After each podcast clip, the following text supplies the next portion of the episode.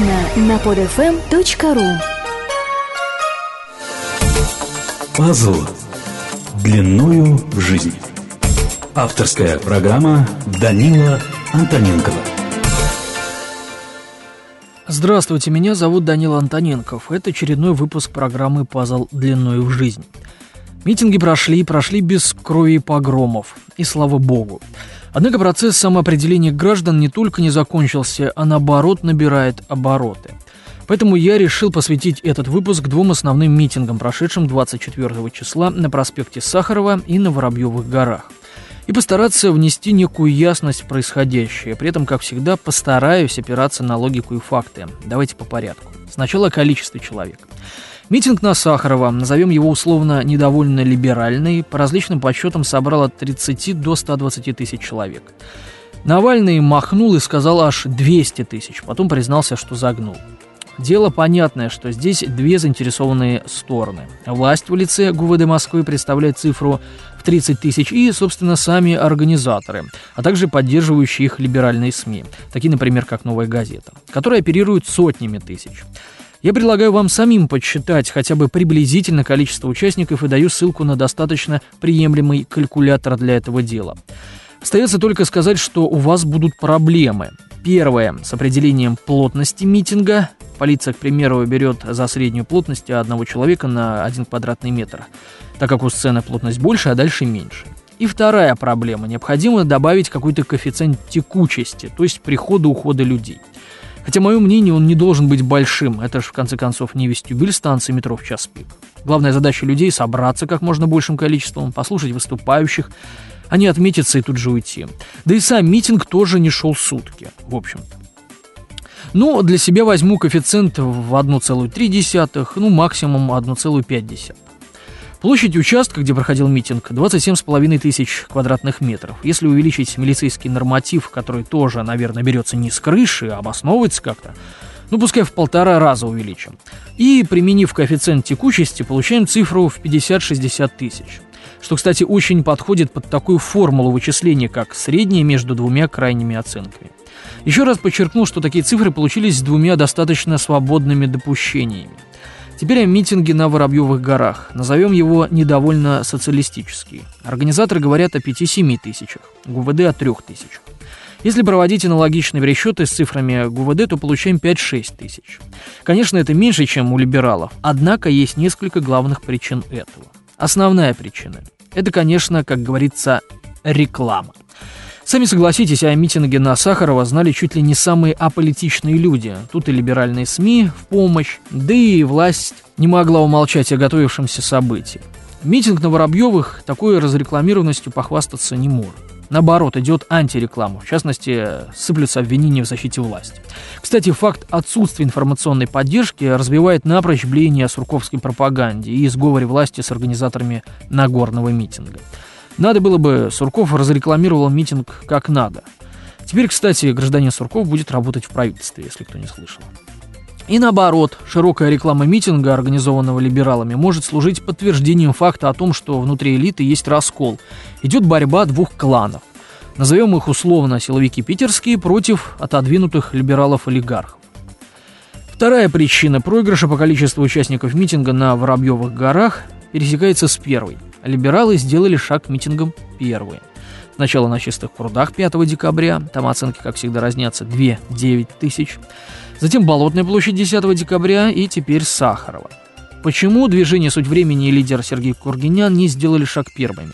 Ну, Сергей Врандович э, всегда говорил, что митинги – это не его метод, что митинг будет нужен лишь в противовес так называемому тахрирскому митингу, что надо пытаться созидать другими гражданскими способами и так далее, что, кстати, и делает э, движение «Суть времени».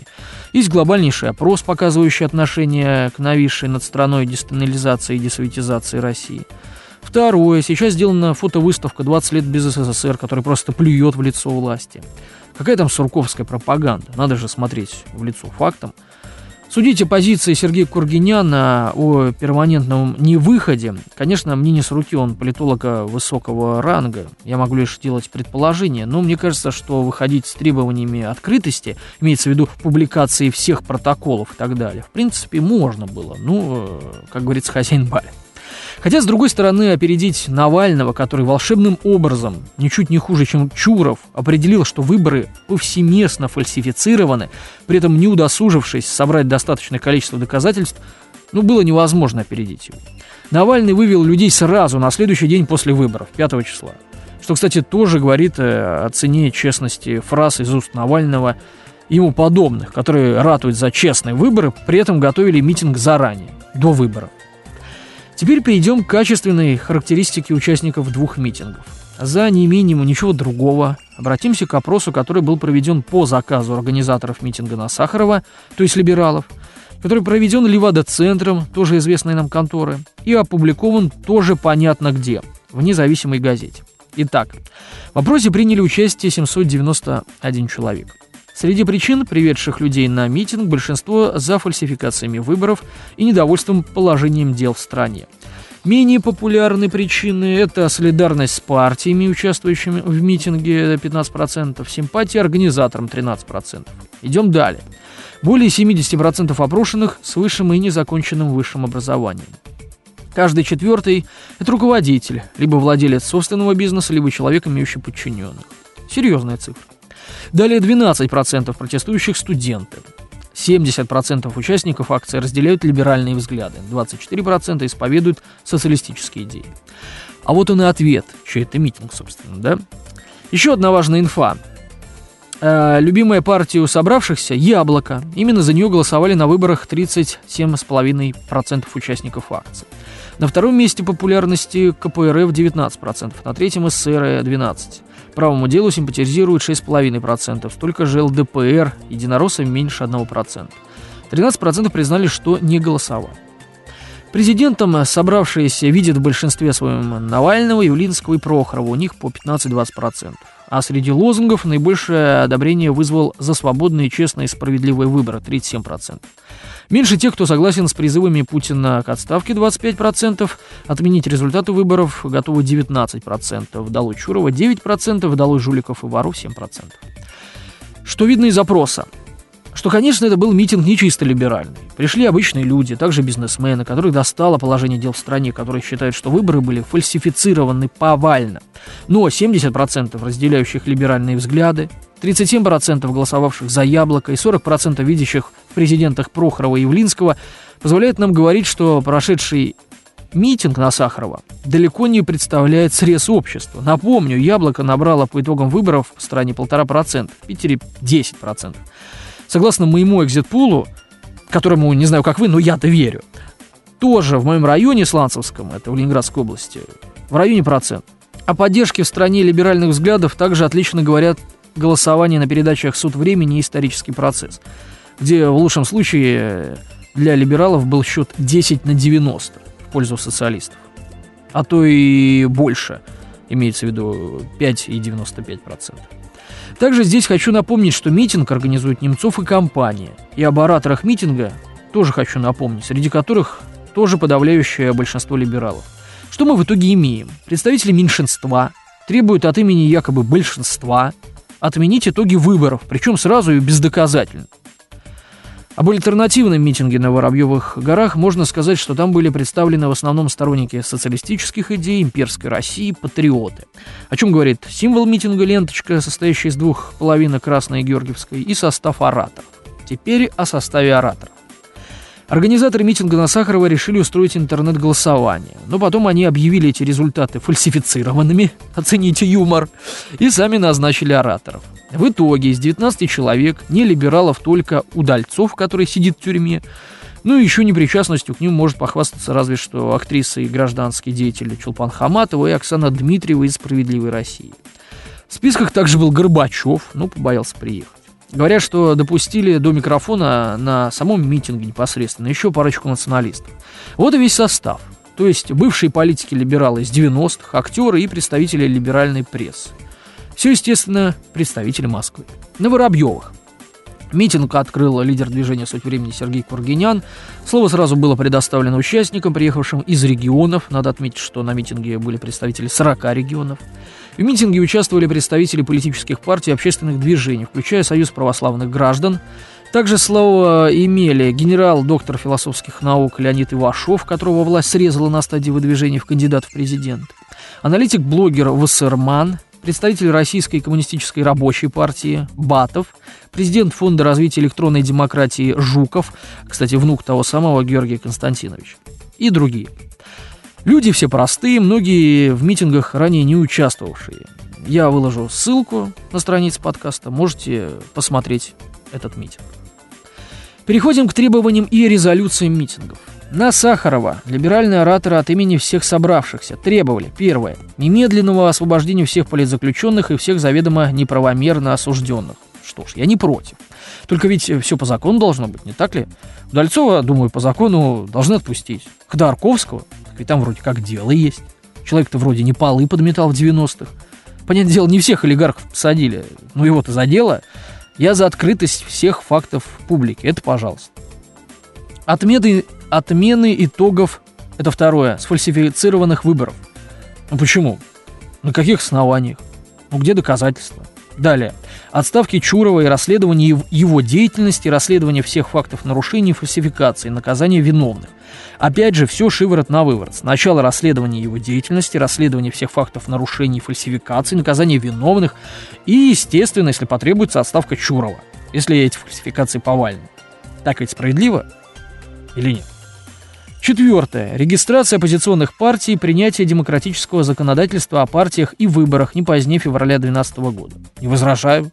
Однако добавлю, что количественный ценз должен остаться. Например, 100 тысяч подписей. Иначе сколько у нас будет? 100 тысяч партий?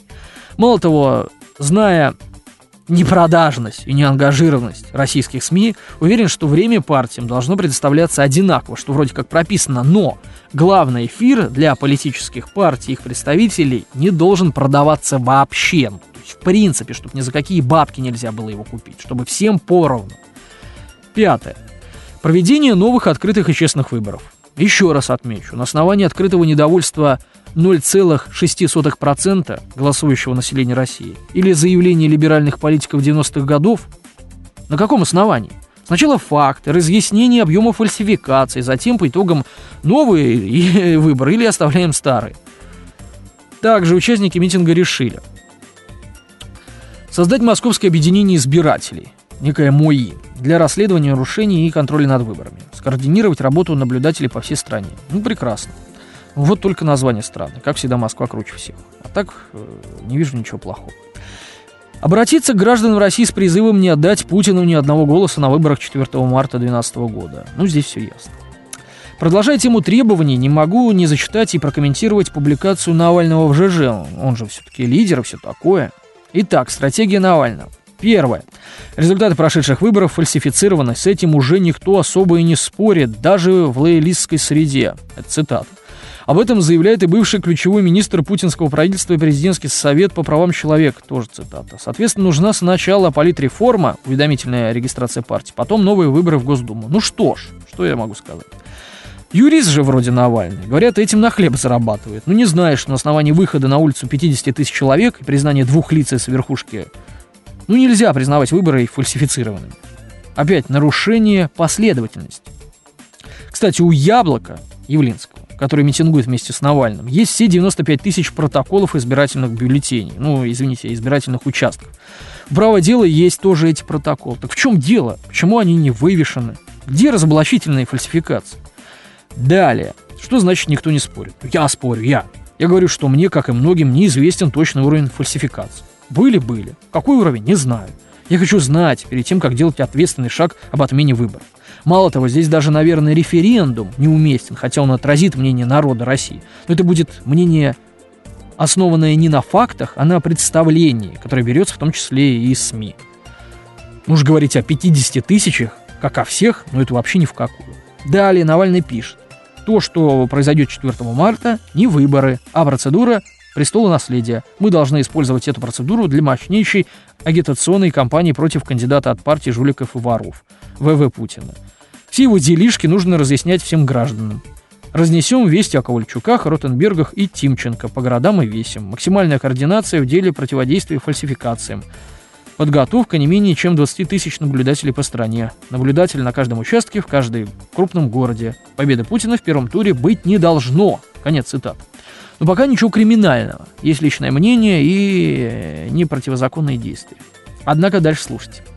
При этом, в принципе, неважно, побеждает он сразу в первом туре или во втором туре с Зюгановым. Это просто разные оттенки полутона нелегитимности. Процедура регистрации на этих выборах запретительна. Участвуют только те, кому сам Путин разрешил. Мы должны добиваться новых выборов президента по новым правилам, с возможностью участия в них всех, кто желает и соберет разумное количество подписей, несет залог, выдвинется от партии. Опять же, против упрощения, приемлемого упрощения, конечно, регистрации не возражаю, только за. Однако остается вопрос, если же все-таки победит Путин, ну вот со всей этой регистрацией 100 тысяч партий, или Зюганов, или Миронов, опять будет нелегитимно для Навального или как? Ну вот пока с этим все. Теперь к требованиям митинга на Воробьевых горах, недовольно социалистического, так сказать. Во-первых, следует сразу сказать, что это был митинг не просто против оранжевой чумы, это был альтернативный митинг, который также выражает недовольство властью и требует прозрачности выборов. Среди выступающих было много ораторов, которые ругали власть не меньше, чем на Сахарова. К слову, движение «Суть времени», организовавшее митинг, даже выступило с ответом на провокации обвинения в защите власти. Можете почитать, найти в интернете. Итак, участники митинга намерены создать КАРИК – Комитет по альтернативному расследованию и контролю. Речь идет об альтернативном, свободном гражданском расследовании результатов думских выборов и о таком же свободном гражданском альтернативном контроле за президентскими выборами. Первая задача КАРИК – это собрать и пересчитать протоколы со всех участков. КАРИК нужен так как КПРФ, ЛДПР и «Справедливая Россия» не создают подобные комитеты, и гражданское общество должно обеспечить честность выборов законными методами само. В центре внимания должны находиться, во-первых, протоколы, которые не подписал кто-нибудь из членов избирательной комиссии. Такие протоколы должны быть изъяты из данных, на основе которых говорится о том, какая из партий сколько голосов получила. Во-вторых, протоколы сфальсифицированные на местах председателями избирательных комиссий или кем-то другим. Это сделать совсем нетрудно. Ведь в руках у всех членов комиссии есть заверенные копии протоколов. В-третьих, надо выявить несоответствие между данными, которые содержатся в подданных Чурову протоколах, и данными, предъявленными Чурова. Вот, это по прошедшим выборам, по, по фальсификации. Вторая задача Карик – позаботиться о том, чтобы нарушений не было на президентских выборах, то есть которые будут. Для этого необходимо, во-первых, разобрать и внести на утверждение Государственной Думы поправки к законам о выборах, позволяющие усилить прозрачность выборного процесса. Во-вторых, сформировать по всей России мощные общественные группы, которые будут мгновенно реагировать на любые сигналы о давлении на избирателей. В-третьих, сформировать альтернативный гражданский центр избирком, в который одновременно с официальным избиркомом будут поступать данные о результатах президентских выборов. Третья задача Карика – не допустить диктатуры улицы.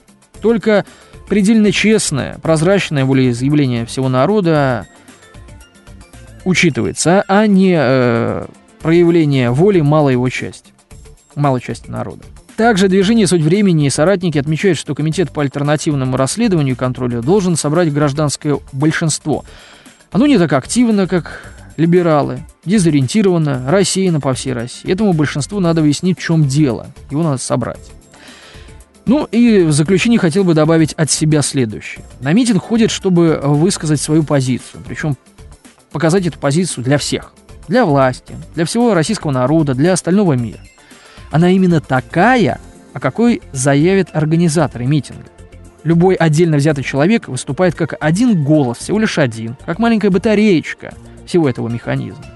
И политическая энергия, весомость, сила, очки, назовите как хотите, передается выступающим на митингам, извините, на митингах людям и организаторам митинга. И неважно, для чего именно сюда пришли вы.